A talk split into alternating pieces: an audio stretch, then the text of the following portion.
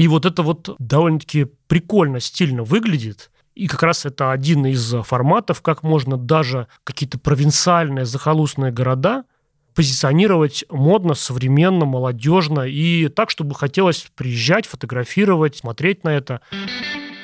А вот традиция игры в лапту, она вдруг снова стала модная, хайповая, назовем ее так. То, как ты рассказал, это то на самом деле, что должно быть. Мало какие города мож, могут похвастаться классными сувенирами и, и местами, где поесть.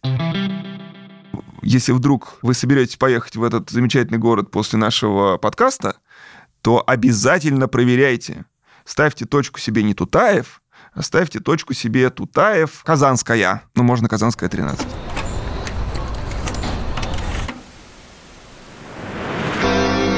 Всем привет! Меня зовут Стружинский Артём. Я на Трёшке, и каждую неделю мы говорим о том, что провинция – это совсем не скучно. Это подкаст «Стружвояж». Я никуда не уехал, значит, я в эфире. Всем привет! Это «Стружвояж», и сегодня у меня в гостях Лысаченко Михаил, куратор, руководитель клуба путешественников студии Касперского. Правильно сказал? Ну, это у вас студия. У нас а, это лаборатория. Лаборатория, извиняюсь. Да, это все на гораздо более серьезном уровне, потому что все-таки люди делают э, продукты нашей с вами информационной безопасности.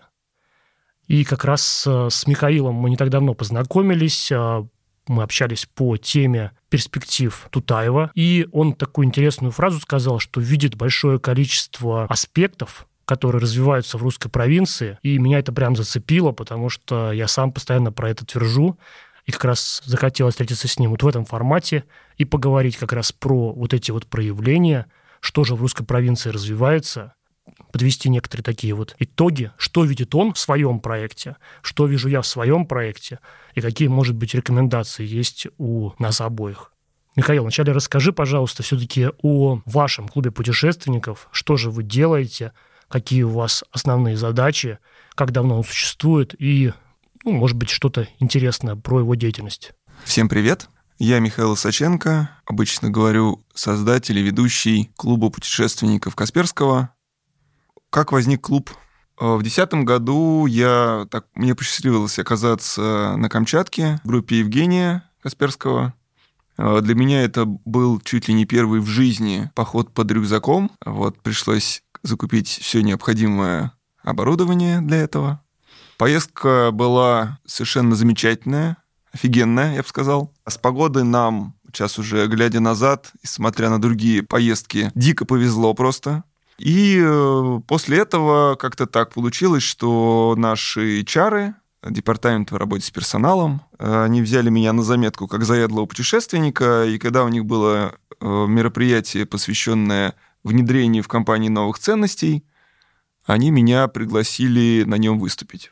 Пришли ко мне, я пытался как-то отбрехаться, говорил, что я только первый раз в походе, и вообще не настоящий сварщик. Но так сложилось, что мне не удалось ни на кого перевалить бремя ответственности. И в итоге я выступил. Выступил я, ну, в итоге ничего не, вы, не выдумал лучше, чем показать фотографии с этой Камчатки две тысячи десятого года и рассказать, прокомментировать эти фотографии. Было порядка пятнадцать человек, у меня есть список пришедших. Это, кстати, очень важно, и один из уроков для меня, которому я не всегда следую, но стараюсь, что надо максимально записывать тех, кто приходит к тебе на мероприятия, особенно на какие-то, когда ты приходишь в какую-то новую аудиторию. Но перейдем, собственно, к клубу путешественников. Там я упомянул... Это я просто показываю а... как раз, что у меня есть список всех людей, которые присоединялись ко мне в моих вояжах. Это такое первое дело, которое я делаю, когда особенно человек незнакомый, и с которым я до этого тоже не общался. Я подхожу и говорю, так, имя, фамилия, пароль, явка. Да-да-да. Да, надо вот в этом смысле быть настойчивым и преодолевать нашу российскую скромность. Можно сказать, сколько ты мне показал? Сколько у тебя человек, да? Не да, секрет? Это не секрет, сто два, тем более я сейчас как раз пункта. Буду подводить итоги некоторые развития своего проекта. По итогам трех сезонов у меня сто два уникальных участника. Здорово. Там была, значит, одна девушка, Вика Сорокаумова, которая... А, да, я сказал, что Ребят, вот у нас откроется скоро клуб путешественников, а, вернее, у нас скоро откроется свой, свой ресторан «Баркас», бар Касперского, в который я вас настойчиво приглашаю, кстати. Ленинградское шоссе, тридцать девять А. «Почему бы не сделать там клуб путешественников?» — сказал я. И забыл. И где-то в декабре, надо восстановить, кстати, эту дату, мне приходит письмо от Вики, говорит: «Михаил, помнишь, ты рассказывал на мероприятии о том, что можно открыть клуб путешественников в Баркасе? Вот Баркас-то открылся, а клуб путешественников нет. А мы тут только что недавно вернулись с Антарктиды и хотим поделиться тем, что это не так далеко, дорого и холодно». Я говорю: вот, классно, давай встретимся. И мы встретились буквально через, там, в тот же день, по-моему. Тогда, тогда не было никакой удаленки, люди сидели в офисе, было гораздо проще все вопросы решить. Мы встретились в том самом Баркасе и накидали план, и, главное, решили, что обязательно нужно выступить Касперский, потому что он тоже был в Антарктиде, и потому что он как бы реально главный путешественник компании. Это мы и сделали. И десятого февраля, пять лет назад, почти пять лет назад, пятилетие у нас будет вот как раз в ближайшем десятого февраля, мы сделали первую встречу в Баркасе. И выступил, собственно, Евгений, рассказал о своем путешествии в Антарктиду, выступила Вика Сорокаумова со своим молодым человеком Андреем Носиком. Они про свой взгляд рассказали. Вот. И еще был Антон Агарков, которого они пригласили, довольно известный, ну, как вот, как фотограф живой природы, он прям очень известен у нас в стране, делает очень классные фототуры. Вот. И, собственно, с тех пор мы провели сорок встреч, сорок мероприятий, сорок событий. Из них, по-моему, двадцать три в Баркасе. Остальные были наши выезды. Их у нас гораздо меньше, чем вот у Артема. Но мы надеемся, что вместе мы сможем активизироваться. Зато мы ездили на Камчатку. Ну, у меня немножко другая... Да, география да, да, выездов. Да, да. Но у нас тоже, меня это интересует и провинция наша, и, и Камчатка тоже, я вот так мечусь. То есть, мне для понимания еще раз, именно да. сами экспедиции Касперского, как личности, как э, руководителя компании, они были и раньше. Да-да-да, они были и раньше, и на самом деле... Именно в том числе под да, неким таким... Да, по, по крайней мере, пока, ну, это я, можно сказать, так сказать, немножко приврал, когда меня приглашают, или я, точнее, присоединяюсь к, к группе Касперского, то, в общем, ну, это такое... Это, это клуб Касперского другой, как бы такой, ну, маленький, узкий круг. Вот, все-таки выезды клуба путешественников – это те выезды, которые мы организуем сами. Угу. Хотя, ну, вот сейчас, тоже немножко забегая вперед, наши друзья-гиды зарегистрировали турфирму на Камчатке, которая называется «Вулканы ждут». Угу. И вот уже, значит, двадцать один день, как «Вулканы ждут», нас, клуб путешественников, и ждут вас, потому что мы очень хотим, чтобы и вы открыли для себя этот э, замечательный регион, который в рейтинге Евгения, который объездил там семьдесят с чем-то стран, ну, как, не как Артемий Лебедев, который был даже в тех странах, которых в принципе не существует, да? Вот. Он был в семидесяти странах, но реально природные всякие красоты он видел практически, наверное, все. И в его рейтинге Камчатка на первом месте. Поэтому, да, Новая Зеландия на втором. Вот. Хотя Курилы тоже ему очень нравится. И поэтому мы будем стараться... С две тысячи десятого года, на самом деле, у нас как раз мечта была у меня, чтобы там, сделать что-то на Камчатке. Потом появилась идея сделать офис на Камчатке, лаборатории Касперского. То есть, чтобы именно там работали? Ну да, и вот, кстати, как раз сейчас, буквально позавчера, что ли... Да, позавчера мы как раз надумали, что сейчас же удаленка, сейчас прекрасно можно совмещать работу и жизнь в экологических... прекрасном месте. Камчатка в этом смысле, если не считать разницы в часовых поясах, это вот реально проблема, да, там, как ни крути, ты должен будешь работать, когда другие спят, и наоборот. Ну, это так. На самом деле, я главное, наверное, сказал и про Баркас, и про наши регулярные встречи, и про пока довольно редкие выезды, учащающиеся, слава богу. Не сказал только про провинцию толком. И тут, может быть, как раз вот стоит там, вернуть слово тебе, чтобы ты рассказал, как мы познакомились, благодаря чему, ну и, может быть, как мы уже будем развивать вот эту историю, связанную угу. с, с провинцией. Я буквально еще одну ремарку такую ставлю по поводу, ты говоришь, что сейчас меняется некое отношение к работе.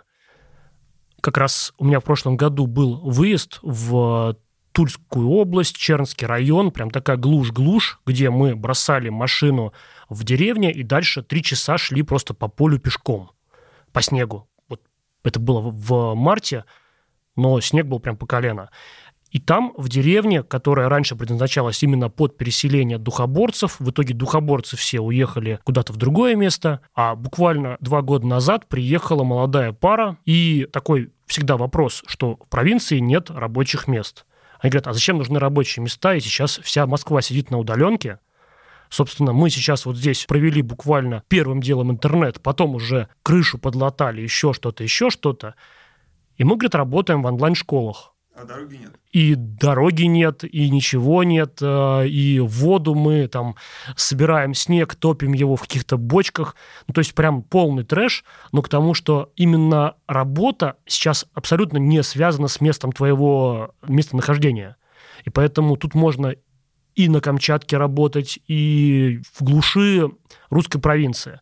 Поэтому это как раз вот такой вот тезис, который при всех последующих моих доводах надо держать в уме, что русская провинция, она может развиваться безотносительно того, что там сейчас нет, может быть, заводов, каких-то еще производств. Да, если ты хочешь работать, например, кочегаром, нужна кочегарка. Но в целом найти работу можно просто имея интернет. Да, ну, это все-таки да. Такой фактор должен быть возрастной и немножко, ну, профессиональный. Но, по крайней мере, такая возможность появилась. Ну вот, а тут можно... как раз сделать отсылку к нашему с тобой общему замыслу. Можно, да. Как раз к нему можно перейти. Ну да, я в данном случае не про лапту и не про Тутаев пока. Угу. Такие спойлеры, да? Что же это за места такие и, и дела? А о другом я хотел сказать. Я хотел сказать о чем? О чем я хотел сказать? А, я хотел сказать о канале, да? Ну, сейчас, не знаю, кто не мечтает о... Кто не мечтает о своем канале на Ютьюбе, ну да, и в своем подкасте. Только тот, кто уже его и создал. Да. И он мечтает либо о втором канале, либо о том, когда же, блин, этот, когда же это теперь э, каторга закончится, да? Вот. Потому что это тяжелый труд. Ну так вот, и мы сошлись с Артемом на том, что, в принципе, чтобы запуститься, нам не хватает, как нам кажется, более всего монтажера, который бы... Группы, которые... То есть контент есть, группа клевая. Но зная тебя, видя твою, твой Инстаграм, я понимаю, что группы у тебя клевые. То есть контент есть, люди классные есть. Собственно, ну, я думаю, купить коптер, научиться снимать с коптера, ну, тоже это большое искусство, так как снимает там тот же Птушкин, но это надо еще научиться, но тем не менее можно, да? А вот монотонно сидеть и каждую неделю, каждый выпуск монтировать, это вот надо быть такими же ребятами, как вот наши гости, наши, вернее, хозяева, которые сегодня, у которых мы сегодня находимся, да? Как зовут парня? Ну, вообще студия «Трёшка». Нет, студия «Трёшка»-то я понимаю. Я предпочитаю имена назвать. Конкретно да, ну, тот общем... человек, который будет, скорее всего, монтировать, Денис. А, Денис. Вот, да, что надо быть как бы Денисом. И... Да, но Денис работает в Москве, я так понимаю, да? Ну и, наверное, соответственно, все-таки у него там сильно выше среднего по стране как бы гонорар. Сейчас меня убьет директор Дениса за это. Вот, но я... смысл в другом, да? Смысл что, действительно то, что ты сказал.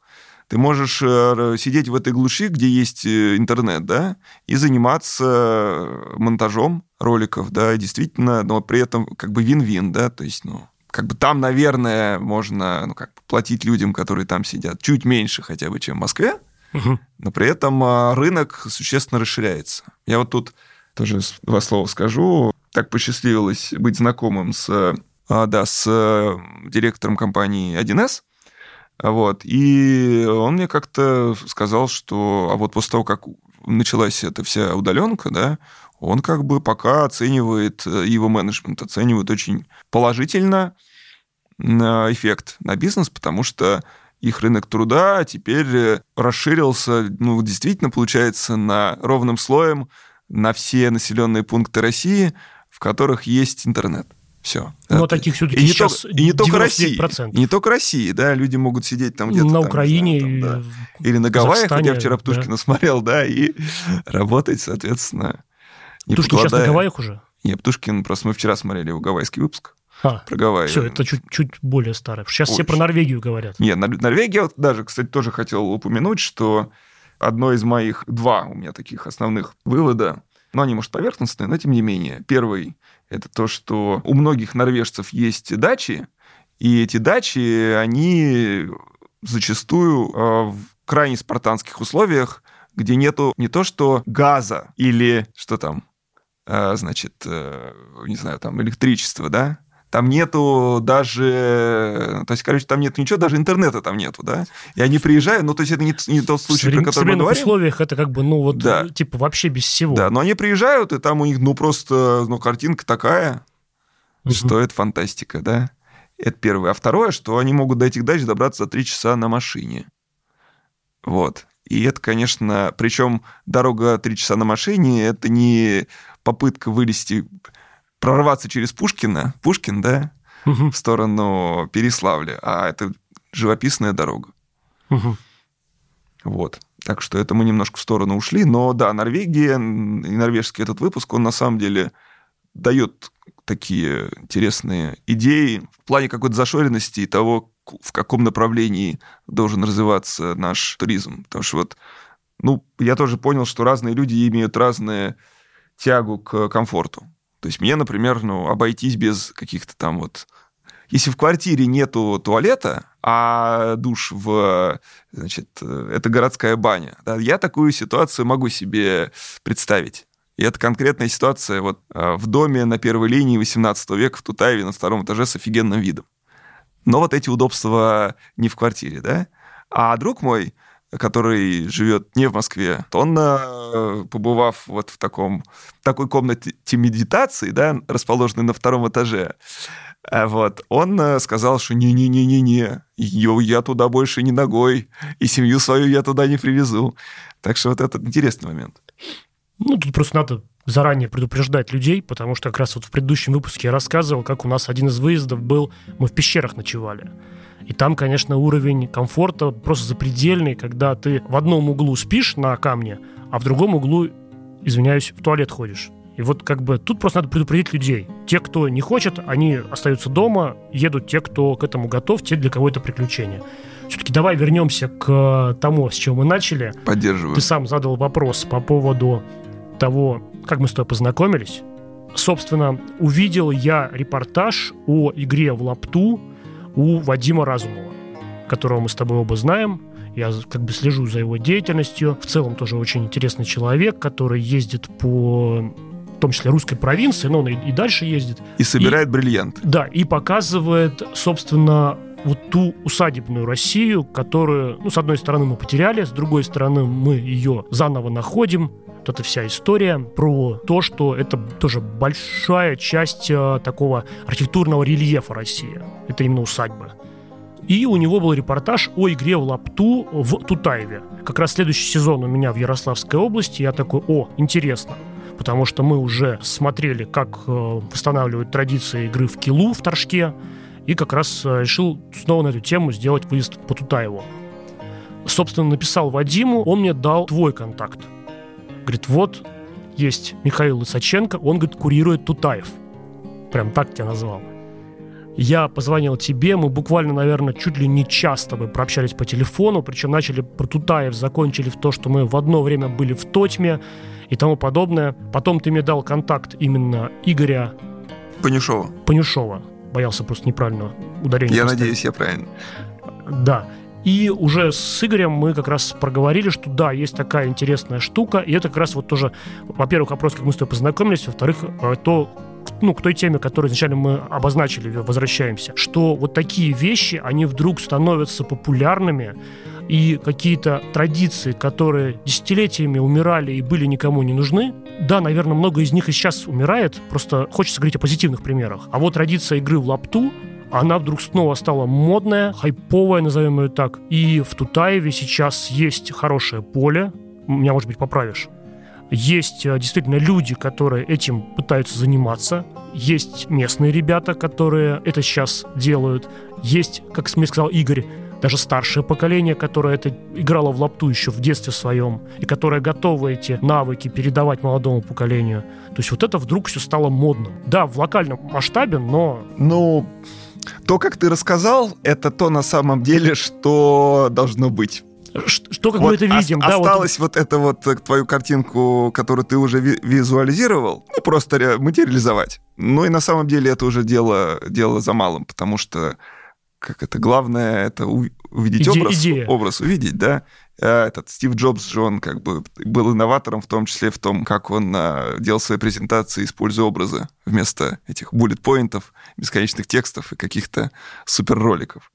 Поэтому образы, да. Образы, которые ты описал, они все великолепные. И про поле, и про, значит, старшее поколение, и про то, что там лапта – это модно. Ну, пока, пока, пока все это не так, как, короче говоря. И это то, вот, о чем мы с тобой говорили, когда сюда шли, по поводу позитивных изменений в провинции. Mm-hmm. Я просто действительно много езжу в Тутаев. Последнее время, вот, кстати говоря, с, с той лапты я туда практически не езжу. Видимо, происходит какое-то такое переосмысление многочисленных поездок туда за последние двенадцать, тринадцать, четырнадцать месяцев. Ну, дай бог, из этого что-то да выйдет. Лапта, смотри, что обсудим? Тутаев, лапту. Тренды. Тренды, тренды, бренды. Или бренды. Ну, да, бренды. Давай бренды. Не против? Давай. Значит, вы же картинку не видите, а я попробую у вас в голове ее создать.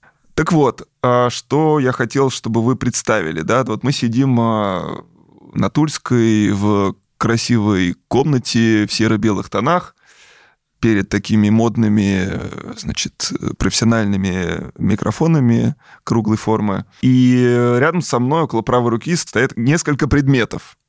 Вот их как бы три, грубо говоря. Это два из них, это то, что я дарил своим гостям. Собственно говоря, когда Вадим увидел лапту в Тутаеве, угу. Это произошло потому, что... Я собрал э, своих друзей. На самом деле, наверное, тех э, все-таки, в ком я видел людей, способных э, поехать триста километров от Москвы, пять с небольшим часов провести в дороге, неважно, за рулем или поезде, все равно примерно так получается, пять часов, ради того, чтобы вот побывать в месте, которое мне очень нравится.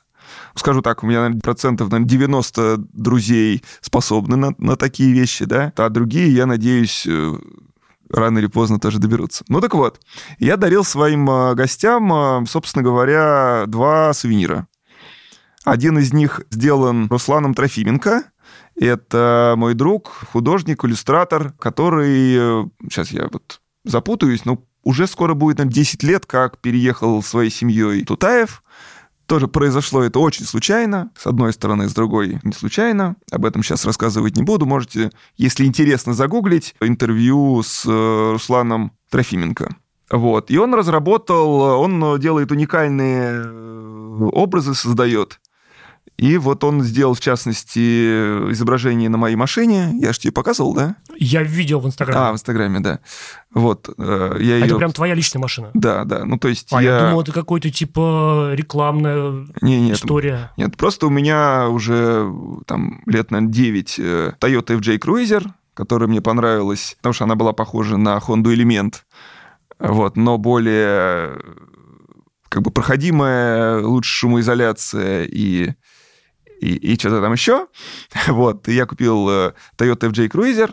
А, значит, когда мы познакомились с Русланом, точнее, активно начали общаться в сентябре конкретно прошлого года, то, в общем, в какой-то момент вот возникла идея того, чтобы сделать на мою машину наклейку. Я давно это хотел, вот, но там у меня были разные другие идеи, а тут вот прям все сошлось. Причем Руслан не просто сделал изображение, ну, как бы в три дэ, что я увидел, как это будет смотреться. И на самом деле фотография, которую я, возможно, тебе отправлял, она сделана Русланом, да? Ну, то есть была фотография машины, стоящей возле нашего красивого офиса «Золотую осень», а он туда пришпандорил, значит, свою наклейку. Но если в хорошую погоду снять, будет то же самое, короче. Вот. Но он вот разработал, значит, наклейку и сам даже нашел место, где ее сделать. Мне осталось только оплатить, приехать. И, два... и год и два дня назад я вот впервые приехал в... Уже три дня назад, год и три дня назад я впервые приехал в Тутаев на своей машине, которую я сейчас называю «Тутаев мобиль». Просто объясню, эта наклейка, это не то, что как на обычно на заднее стекло, как вот у меня, например, там стружевояж такая диаметром двадцать сантиметров. Это прям полноценная обклеека всего... всего левого корпус... борта. А, Не-не-не, не, смотри. Да, тоже... я думал, там все, весь это, корпус прям. Это важно. Ага. Да, Тутаев – это два города, и мне нравится Романов. Вот я сейчас взрываю мозг окончательно, да? А Романов – это город, которого не существует на карте. И, кстати, мы с тобой говорили про Мурманск. Там очень интересная история. Знаешь, что объединяет Мурманск и Тутаев? Не буду, наверное, сейчас внимание слушателей... Ну, я тогда красть. Могу сказать. Да, сказать? Лучше сразу. Ну, так вот... Наверное, Романов на Мурмане, потому что назывался ну, Мурманск. Так, да, да. Так, вот. И, ну, короче, да, короче, это Романов, но тот Романов на Мурмане в честь Романовых, а это Роман, э, Романов в честь Романа Угличского. Но речь не о том. Вернемся, к, собственно говоря, к, к городу, да. И, собственно говоря, вот э, дальше мы стали думать с Русланом о сувенирах. Да, про машину договорить надо, извините. Значит, э, не, весь, не весь автомобиль, а именно левый борт. Почему левый борт? Потому что Романов – это левый берег Тутаева. И когда вы, если вдруг вы соберетесь поехать в этот замечательный город после нашего подкаста, то обязательно проверяйте. Ставьте точку себе не Тутаев, оставьте точку себе Тутаев, Казанская. Ну, можно Казанская тринадцать. Просто еще раз, тоже да. еще да. ну, такой акцент сделаю. Значит, Тутаев – это город Золотого кольца на Волге. И обычно, как бы, если город на реке, то он либо только на одной стороне реки, либо есть мост. Тутаев, несмотря на то, что это такой крупный туристический центр и тому подобное, это город, где попасть из одной части города в другую часть города нужно либо через Рыбинск, там сто километров объезд, либо на лодке. То есть прям вот стоит мужик и на деревянной лодке на веслах тебя перевезет. Так ведь там? Ну, ну такая услуга есть. Картинка красивая, да. Но есть два, два уточнения. Первое, что все же, ну, наверное, большую часть года ходит э, паром. Вернее так, ходил паром, наверное, не скажу, больше ста лет или не больше, но в этом году парома действительно не было. Паром автомобильный, то есть можно перебраться с берега на берег. А, и на самом так. деле, когда я в этот город влюбился, одним из факторов было то, что я переправлялся впервые через Волгу на пароме. Ну, другим фактором был, что там рядом со мной переправлялся глава города. Вот. И третьим фактором было то, что там я увидел духовой оркестр из соседнего поселка Константиновский. Все это как-то в комплексе на меня повлияло, что я вот запал на него там три года назад, этот город. Значит, паром, но сейчас парома в этом году не было, это отдельная история, там в, в соцсетях очень муссируется местных, вот, но был кораблик Борис Кустодиев. Борис Кустодиев — это вот, собственно, если говоря о брендах, один из брендов города, и самая красивая набережная, вот как раз моей любимой романовской стороны, она называется Кустодиевский бульвар. Хотя тоже на карте вы ее не найдете, это просто Волжская набережная. Соответственно, паром, либо действительно лодки, цена одна и та же и там, и там. Лодки не деревянные, не долбенки, это, ну, как бы нормальные такие лодки с мотором, на которых за, там, минуту с небольшим вы едва успеете перевести деньги лодочнику на карту. Ну, если у вас нет наличных, как вот, например, у меня сейчас нет наличных, я перевожу деньги на карту. Как только я заканчиваю этот процесс, я вот уже на другом берегу. Но это обидно, потому что реально вид совершенно офигенный. Мы сейчас не замечаем, как же здорово в центре Москвы, когда убрали провода под землю, да? И тут вот мы видим Волгу, которую ничего не перерезает, в том числе мост.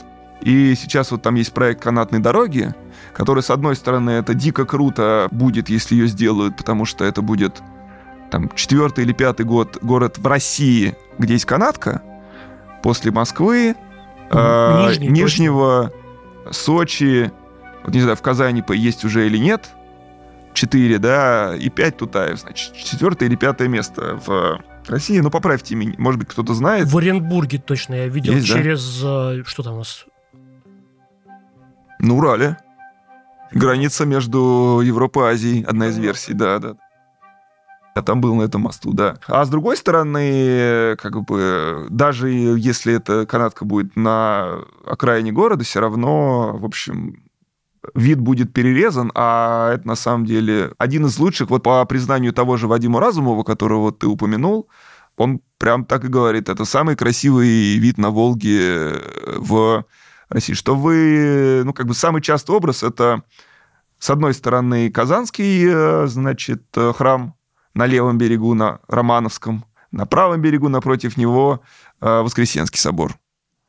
Вот, и прямо с одного ты видишь другой, и, в общем, ну, это визитная карточка города. Ну, так как магистраль в город. Да, вот, а, значит, действительно, вот в межсезонье, то есть вот навигация закрылась тут вот что-то там, вначале перестали ходить Борис Кустодиев, потом вот лодки перестали ходить, где-то вот буквально, я думаю, дней десять назад. Ну, лед, лед, естественно, не встал, и там в каком году-то, я уже не помню, позапрошлом году лед так и не встал. Был один день, когда было крутое событие, о нем чуть позже, надеюсь, будет возможность сказать. Город-ярмарка, спойлер, когда лед почти встал. Но это был один день зимы. И вот он был именно вот в Тутаеве, именно вот в Роман... на Романовской стороне. А пока, пока этого не происходит, то, да, действительно, надо ехать через... Не через... Только не через Рыбинск, он чуть дальше, а через Ярославль. Ну, это час. Либо в эту сторону, либо это в эту час. Сторону. До Рыбинска да. подальше. Но Тутаев действительно, вот Романов особенно интересно расположен, потому что он действительно между Ярославлем и Рыбинском. И там, ну, Рыбинск недавно там побывал, знакомый тебе хорошо Артемий Лебедев. Вот, и он прям восхищался местными вывесками. Ну, действительно, я тоже, когда вот первый раз в Рыбинске, ну, в сознательном возрасте побывал, в сентябре, что ли, или в октябре прошлого года, я просто офигел, сколько там здорово в центральной части. То есть очень красиво. А вот, так что всем Рыбинск настоятельно рекомендую. А, да, по поводу транспортной доступности, это вот у нас было отступление. Так вот, значит, по поводу там, бренда мы говорили. Итак, у меня на столе рядом со мной три предмета. Это бутылка с дизайном Руслана Трофименко. А, собственно говоря, я, я хотел, думал такую принести себе, но решил этого не делать, потому что рано. Не был ты в Романове еще. Угу. Вот, как только будешь, тут же бутылочка тебя ждет. Я заказал их пятьдесят штук. Я раздал сорок своим друзьям в качестве призов на фестивале «Романовские каникулы», который был накануне. Вот. Второй сувенир – это блокнот, который я купил в, в сувенирном магазине Ферапонтова монастыря, который мне дико понравился, потому что он выполнен в русском стиле, но при этом как бы безо всяких... совершенно без лупка, то есть, грубо говоря, Ольга Лабузова, дизайнер, с которой мы познакомились благодаря этому блокноту исключительно. Я выяснил, кто дизайнер, в общем, вышел на нее и с ней встретился, пригласил ее, естественно, в Тутаев. Вот. И сейчас, кстати, благодаря ей у нас есть очень, на наш взгляд, классный проект, который позволит действительно создать романовской стороне Тутаева бренд. Об этом расскажу чуть позже. И, и третья вещь, которая лежит рядом со мной, это... Это просто линейки. Это просто линейки. Можга – это город? Это город в Удмуртии, да. Да, вот. Сделанные в, в удмуртском городе Можга. Они разные длины. Примечательно они тем, что в городе Тотьма, где мы с тобой оказались в одно примерно время, но тогда мы еще не были знакомы. Может, даже виделись. Меня ждало разочарование с точки зрения мест, а, где поесть, вот, и б, сувениров. И, в принципе, ну, как бы... Обе, обе эти проблемы, они стоят во весь рост э, в российской провинции, на мой взгляд, да? Мало какие города мож, могут похвастаться классными сувенирами и, и местами, где поесть. Поэтому все, что я смог привезти из Тотьмы, это вот эти замечательные олдскульные линейки. И одну из них я бы хотел, несмотря на то, что мы сейчас будем производить шум, который недопустим в этом подкасте, я бы хотел предложить тебе выбрать. Ну, если можно, то вот такую самую... Ай. Так, Нет, руки загребущие. Я передал просто пачку линеек. Самые короткие вот двадцать... Нет, самые короткие пятнадцать сантиметров. Самые длинные я не вязал с собой, потому что они бы поломались в рюкзаке. И у меня на работе. А ты взял тридцать. Не, ну это прям классика. Это на самом деле те, которые в школе у нас были, вот эти да, и деревянные вот, такие. Да, и вот говоря, кстати, о бренде, да, вот я думаю, что Можги бы, я бы сделал, не будучи там, в качестве бренда, это вот линейки. Там есть памятник линейки в Можге, например, в виде уголка. Угу. А в Тутаеве пока такого бренда... Ну, наверное, есть люди, которые считают, что я не прав. Есть романовская овца, это самый известный бренд Романова, но там даже с ней сложности есть, что Углич пытается отжать этот бренд себе. Это было про бренды. Я могу сейчас тоже перейти на давай, чуть, чуть, давай, чуть давай. другой пример, как раз из моего выезда этого сезона, Тульская область. Есть такой Адоевский район, и, собственно, там парадоксальное такое позиционирование произошло, что это якобы еще чуть ли не в царские времена, то есть еще до революции, были найдены остатки мамонта в Адоеве. И решили, что, а что, ну у нас как бы в России слонов нету, мамонтов нету, так давайте будет, что вот Адоев – родина слонов. То есть такой, ну, как бы шутливый прикол. И в итоге сейчас этот бренд активно развивается, и по всему поселку даже, он не имеет статуса города Адоев, стоят, во-первых, такие скульптурки слоников в разных местах, и плюс э, городская навигация, она тоже эти элементы в себя взяла.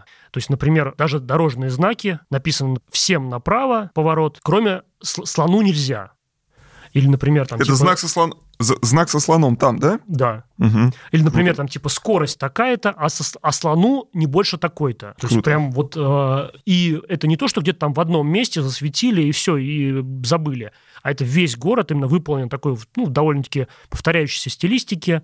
И в том числе там тоже какой-то есть местный предприниматель, который сделал, во-первых, ресторан хороший, во-вторых, гостиницу хорошую прям, ну, то есть мы с тобой говорили про инфраструктуру провинции. И плюс еще там есть ряд музеев, ну, как раз в Адоеве есть филимоновская игрушка знаменитая, и еще есть там музей советской игрушки. И на каждом из этих музеев тоже висит наклейка, висит такое вот объявление, что внутрь со слоном нельзя. И вот это вот довольно-таки прикольно, стильно выглядит. И как раз это один из форматов, как можно даже какие-то провинциальные, захолустные города позиционировать модно, современно, молодежно и так, чтобы хотелось приезжать, фотографировать, смотреть на это. Мне кажется, это очень такой как раз позитивный тренд. Да, но я пока рассказывает Артём, я тут э, загуглил Адоев, заяндексил. Как правильно говорят, заяндексил или... Ну, я думаю, сотруднику лаборатории Касперского виднее. Спасибо. Зачет, засчитано. Не сразу, но есть упоминание про то, что это родина слонов, да, но надо пролистать. На, на вот Russian Towns Life Journal точка ком. Адоев, родина слонов и Кузькина мать. Да, там стоит памятник, собственно, мать, а у нее на руках ребенок, и это типа Кузя. Классно. То есть в целом такой прикольный, стильный подход. То есть не нужно ставить бесконечные памятники каким-нибудь там деятелям кавалерии, ну, вот которых кто, никто вот уже кто не это, помнит. Вот кто это придумал все? Кто, кто про слона придумал, кто придумал? Честно скажу, не знаю. Ну вот это важно. Смотри, я почему полез в, я, я почему полез в Яндекс? Яндексить я стал. Почему? Или индексить? Вот вопрос, надо ударение уточнить. Потому что я хотел понять. То есть в Яндексе в некоторых городах есть как бы такие вопросы. Ну, то есть ты листаешь, вот вначале у тебя, понятно, картинки, потом Википедия, какие-то цифры, и потом у тебя идут вопросы. Вот, в Адоеве такого пока нету. Ну, типа там, что посмотреть э, в Адоеве, такого плана, да. То есть они то ли автоматически как-то генерятся, то ли кто-то сидит, человек специально или группа людей в Яндексе, и это все готовит. Вот в Адоеве такого нет. И вначале, когда ты листаешь, ты не видишь ничего интересного. Ну, собственно, как раз я в своем проекте пытаюсь вот разрушить этот стереотип, что там нет ничего интересного. Ну, ты, да, то есть ты должен, смотри, что работает, вот, ну, я могу немножко из другой истории сказать, да? Очень работает э, городской э, сайт, вот. Как правило, всегда очень казенно, как правило. А, ну, смотри, а никто не мешает сделать э, сайт э, местному сообществу? Ну, наверное, просто я в дела каждого местного сообщества лезть да, да, да. Не, не буду, поэтому я тут да, но, но Адоев, со стороны. Но я реально запомнился, вот, когда я смотрел твою ленту, он действительно вот, часто рассказал, я уже успел забыть, но вот, действительно классно, мамонт. При том, что а, рядом с Тутаевым, вы будете смеяться, тоже нашли а, кости мамонтов, которые вот, я вот только сейчас пытался быстро найти, но не смог, которым там несколько тысяч... Сколько костям адоевским? Не помнишь, случайно? Честно, мы Мамонт. как-то эту тему так довольно-таки наглядно просто изучили. Мамонты же, на самом деле, не так давно вымерли, насколько я понимаю. И сейчас вот наши там, как раз вот Касперский же в прошлом году ездил, в этом, точнее, году ездил, значит, из Магадана в Москву, Это была операция, называлась «Мям». Магадан, Якутск, Москва. И вот буквально позавчера книга, которую там, угу. твои подписчики, наверное, видели в твоих руках, это вот как раз книга про эту поездку. И, ну, они как там много дискутировали, потом у нас была встреча на клубе путешественников в Баркасе об этом. Ее можете найти на нашем канале Travel Club. Так вот, там как раз они муссировали тему того, что сейчас потепление, хрен знает, что там выползет из этой вечной мерзлоты. Ну, такая тема очень любопытная. Ну, и, естественно, тема мамонтов, она обсуждалась. Где-то сейчас там разговоры идут по поводу того, чтобы там вернуть их, да? Угу. Так что любопытно. Ну, вот, да, бренды городские дико важны. И вот наша идея по... Точнее, романс «К стране Тутаева» возникла по прочтении статьи о том, как возник туристический бум в Коломне. Был, кстати, там? Я был, да. Вот, и там как раз рассказывают... У меня рассказывают... просто будет еще именно да. по Московской области отдельный сезон. Да, да, да. Там, поэтому там... я больше именно про бренды, про какие-то... Я был по другим задачам. И вот там это все возникло из, ну, я бы сказал, сочетания двух вещ... вещей. Первое – это гастрономия, или гастрономия, как правильно сказать, пастила коломенская. И второе – это история. То есть они откопали, что там действительно это было раньше. Вот, они не просто какую-то там вкрутили какую-то хрень, вот, а действительно, ну, вот сочетание этих двух вещей, оно как раз привело к тому, что вот они вначале это сделали, это поперло, там две, две тетеньки, две девушки. Потом, значит, они калачную сделали, ну и так далее. Сейчас они поругались, вот, как бывает часто, к сожалению. Но и каждый вот занялся, в частности, там, выращиванием яблок своего сада. А мы такую штуку хотим сделать в Романове, потому что история там была очень яркая во время Великой Отечественной войны и после затопления Малоги. Но это, давай, не знаю, наверное, об этом можно не говорить, но вот это то, что нам кажется, может быть городским брендом. Ну, еще потрясающую историю про Киржач расскажу. То есть я постоянно и в рамках подкаста... А я дополню эту историю потом Великим Устюгом. И в рамках подкаста, и в рамках своего Инстаграма уже дважды я там был. Причем как бы первый раз у меня был выезд, посвященный именно Киржачу. Ничего не ожидал, честно говоря. Второй раз специально поехал. Плюс еще история про Владимир Промышленный. Потому что получилось у нас с... тем самым Федором, про который я сейчас чуть позже буду рассказывать, попасть на саму типографию, где он сам провел нам экскурсию, показал все этапы создания, собственно, этих документов. Ну, то есть, еще раз, в городе Киржач есть киржачская типография, и там производят э, аттестаты школьные. Я уже об этом пятьсот раз говорил. И, собственно, некие деньги, которые получается заработать на этом э, Федоров, Евгений Сергеевич тратит не на какие-то праздные развлечения, он их активно инвестирует в город.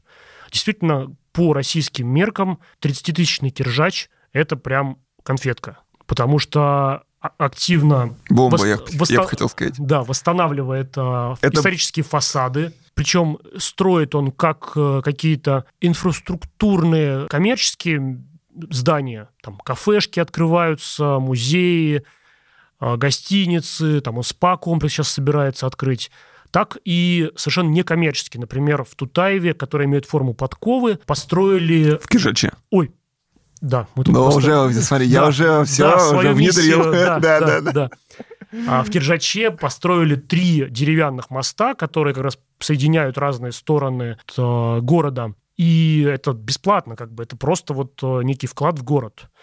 И причем буквально я был в Киржаче в декабре прошлого года, и в сентябре этого года за это время уже они построили новую кафешку, открыли еще один новый музей, там реставрация иконы, как так он называется. И это такой человек-батарейка, что буквально вот он нас водит по типографии, рассказывает нам экскурсию про процесс, и...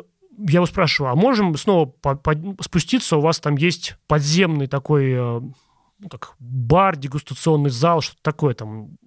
То есть это именно исторические потолки. Это раньше был типа амбара. Он говорит, да, конечно, сейчас, сейчас типа буквально вот выйдем, доедем там пять минут и спустимся. И вот, не отвлекаясь практически от разговора с нами, он как-то умудряется давать указания. То есть э, мы выходим из типографии, садимся в машины, пять минут едем, выходим, уже люди наперерез нам бегут по всему городу, уже занимают там какие-то эти... То есть у него действительно у него такой слаженный механизм. Уже продавец этого вот амбарчика, он уже забегает, все, уже вот готов нас принимать. И у меня приходит уведомление в Инстаграме, что типа Федоров отметил вас в публикации. Я думаю, когда вы это делаете? Просто вот, вот неужели так нужно работать, чтобы действительно изменить пространство вокруг себя? Да.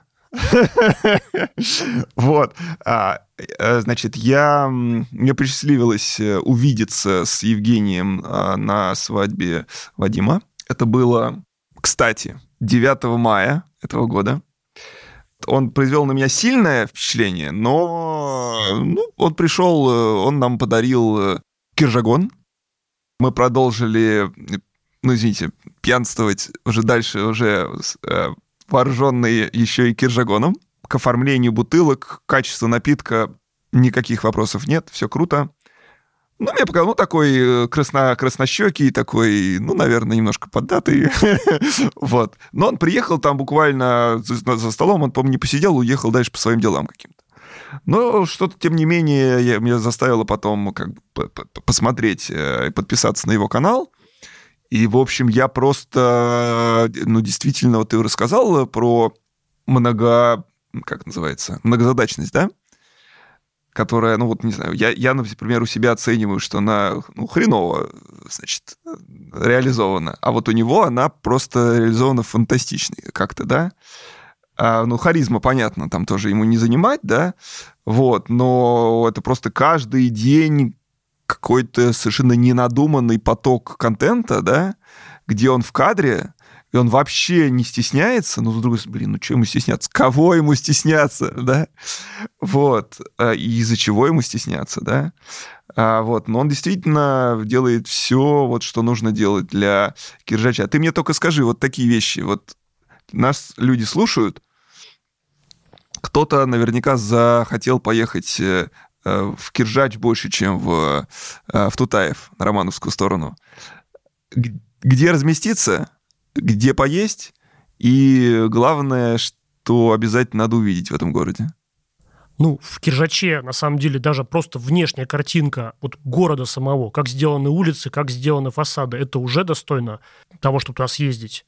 Плюс вот эти вот мосты, там, в трех разных стилях, причем самый длинный деревянный мост в России, пятьсот пятьдесят пять метров, именно в России. Плюс мы были в музее русского наличника или киржачского наличника. Потрясающая экскурсия. Казалось бы, такая тема, которая интересна ну, далеко не каждому. Нет, это просто какой-то спектакль был. Тоже Евгений Сергеевич, он, видимо, и сотрудников своих набирает не по принципу, что ну вот сидит музейный работник и скучает, а это тоже люди с горящими глазами, которые готовы на кажд... каждый на своем участке потрясающую экскурс именно в историю родного места осуществить. Поесть, опять-таки, там, как у Шарля Перро, все подчинено Евгению Сергеевичу. Там есть кафешки «Авин», «Репей». Ну, то есть их много. То есть, несмотря на то, что город небольшой, кафешек много. В очень стильном образе они все. То есть он, как правило, привозит старую избу какую-нибудь, либо это берет он старый какой-нибудь там особнячок, который уже вплоть до того, что там бомжи жили, и приводит его в потрясающее состояние. В таком, в очень аутентичном стиле. Он привозит стиле. Откуда? В том числе у него были прямо, ну, как вот всякие там музеи деревянного зодчества. Они берут избу где-нибудь в деревне, которая уже ну, поки... рядом, покинута да? людьми, и прям перевозит э, полностью дом. Вот как раз, по-моему, кафе «Авин», в котором мы последний раз кушали. Причем у него именно правильное позиционирование, то есть чтобы не было какого-то разносола, там ну, довольно-таки простые продукты. Это тоже все производится на его же мощностях, то есть он там типа вот это наши пельмени, наши там вареники, все это очень классно, очень стильно, прям советую. У него же есть гостиница, называется «Дом Красовских», то есть это опять-таки некое историческое здание, которое он восстановил и придал ей такой статус. То есть по Киржачу не проблема найти... Дом, дом Красовских, да? Да. По Киржачу нет проблемы найти инфраструктуру. Ну вот, вот я и... смотрю с точки зрения общепита, вот, по-моему, пять мест с рейтингом Яндекса выше, чем четыре с половиной. Вот кафе «Авин» четыре и шесть, кофе с собой четыре и восемь, трапеза кафе четыре и девять, три, да? Ну, три, да. Ну, три уже немало. Нет, там нет проблем таких. Яр-пицца. Вот. Ну, да, потому что, ну, на самом деле это важно, где поесть, где переночевать. Вот в этом смысле любимый Тутаев, левый берег. Сейчас кто-то уже икать начал. К сожалению, проблема там такая существует. Ну, то есть... Вот, ну да. А я бы хотел, если воспринять это как голевой пас, хотел бы, хотел бы продолжить тему Евгения Федорова. Ведь на самом деле это, по большому счету, главное, что бы я хотел, наверное, донести, когда вот думал о приходе сегодня в твой эфир. Активисты – это очень круто. Активные власти – это тоже очень важно. Но самое важное – это местный бизнес. Причем, наверное, оба слова важны. И местный, ну, давайте предприниматель. Угу. А местный, ну, бизнес, наверное, все-таки уже в нашем языке, блин, проще звучит. А местный предприниматель. Вот Евгений Федоров, он из Киржача? Да. Из Киржача.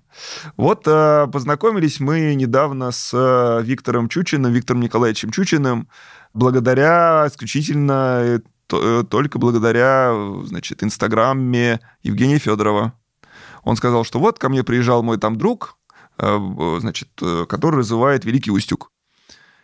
И когда мы тут спонтанно достаточно с друзьями решили, вот от клуба путешественников, решили отправиться на север, причем звучало именно так. Поехали на север. В итоге мы хотели доехать до Северодвинска, а вместо этого мы доехали до Великого Устюга. Мы были в Вологде, мы были, велик... мы были, в, Великой Тотьме, были в Тотьме, а... и мы были вот в Великом Устюге. Великий Устюг произвел неизгладимое впечатление. Наверное, двумя вещами. Первое – это потрясающе красивыми, особенно в темное время суток, храмами. Но ведь это был богатейший город. Это город-ровесник Москвы. Да, ровно тысяча сто сорок седьмой год, ну, официально, по крайней мере, да. Поэтому это город на реке, на, на, на реках, на, на Сухоне, на той же, на которой Тотьма стоит, которая там дальше впадает, там разные географии, это, значит, это все куда это впадает, то ли Малая Двина, потом Малая Северная Двина, потом как-то просто Северная Двина, очень сложно, но неважно. Вот там архитектура потрясающе красивая, особенно в подсвет, все подсвечено, да, при этом. И второе – это, вот, собственно говоря, Виктор Николаевич Чучин, которым я, ну, как бы набрался как-то наглости. И, в общем, а, через администратора в нашем отеле я как-то там разговорился с ней, что посмотреть. Ты рассказала вот про, про Чучина, она ему написала мое, переслала ему мое сообщение, а он мне утром написал, что давайте встретимся. И он мне показал вот пивную, которую, пивной ресторан, который он вот-вот должен был открыть, в котором будут уникальные, не знаю, может, еще такое есть где-то, но у него реальные пивные ванны. Mm-hmm. То есть ты лежишь, лежишь в ванне с пивом и пьешь пиво, ну, не из ванны, конечно, но вот из кружки, да. Круто. Ну, то есть у него свой вкус, да. Это не мой вкус. Это не скандинавский дизайн, но в этом вложено столько души, вот, и столько своих денег. Ну, не поликарбонат. Ну, в смысле, не, не эти... Нет, дерево, там все. Все, нет, там, ну, просто, там... знаешь, бывает, когда говоришь, свой вкус, это что-то такое совсем пошлое. Нет, на ум приходит. У него свой, у него свой такой, свое чувство юмора, у него там, значит, комната секретная. А, вот, ну, я думаю, что это... Где на потолке... А, она еще не открыта была тогда. Где на потолке портреты четырех современных российских Советского Союза президентов, например, смотрят на тебя как, как архангелы. Ну, вот, в общем, вот. И действительно, то есть, есть, условно говоря, Виктор Чучин, который, кстати говоря, между прочим, благодаря которому существует бренд еще и Дед Мороз, который из Великого Устюга. Угу. Потому что Виктор Чучин был причастен к тому, что Юрий Михайлович Лужков посетил этот город и придумал этот бренд. Вот. И единственный памятник Юрию Михайловичу Лужкову, как бы мы к нему ни относились, вот, а он на самом деле был большой молодец, большой человек, небольшого роста, правда. Он, что я хотел сказать там? Ну, памятник он, Великому он, Устюгу. Да, единственный да. памятник, вот Виктор Чучин профинансировал, и он стоит в... То есть вот есть Виктор Чучин, есть Евгений Федоров, значит, есть, я бы так сказал, Виктор Антонов, который вот провел как раз город-ярмарку в Тутаеве, благодаря которому я оказался в этом городе впервые. Города развиваются. Но активный бизнесмен местный, да, в отрыве от местных людей, местных активистов, ему гораздо сложнее будет что-то сделать. Вот, и Тутаев в этом смысле ему сложнее. Ну, подведу уже, наверное, итоги. Да, конечно, прекрасно, что в некоторых городах есть вот такие вот меценаты, предприниматели.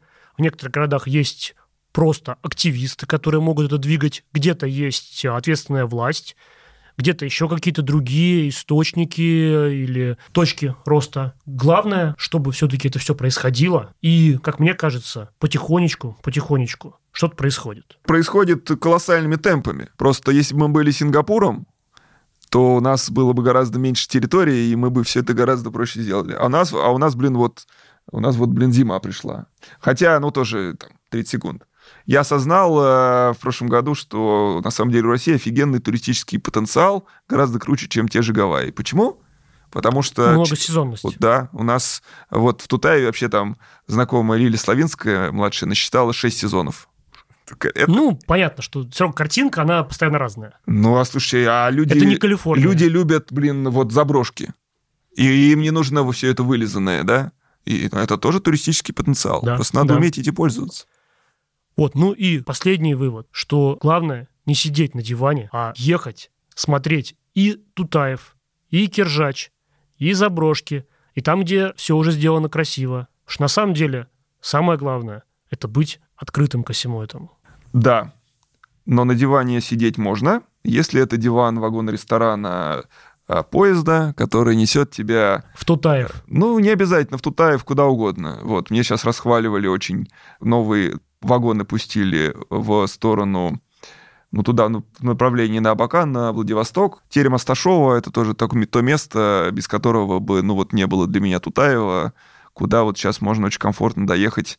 Погуглите, что это за место. Там не дешево, но там... И там не местный, кстати говоря, а москвич. А вот есть люди, которые родились в Москве, коренные. Им что делать? Да? То есть им, им, им куда вкладываться? Да? Вопрос. То есть вот тебе найти, там проще, ты из Весегонска. Для, да? найти, найти для себя... Найди себя а... Тутаев свой, да? Да, найди себе место. Тутаев, да. да. Вот, да, что хотел сказать. Ну вот да, что, что диванчики. Но на диване тоже... Путешествуйте, да, но про себя тоже не забывайте, потому что, как бы, род деятельности надо менять. Вот, надо иногда и на диване посидеть дома, а не только в поезде. Ну да, э, как бы, если не мы, то кто? Все, спасибо, Михаил. Спасибо, Артем, огромное, и спасибо тройке. Тройка, да? Трёшка. Трёшка. Трёшки. Спасибо трёшке, что позвали и дождались.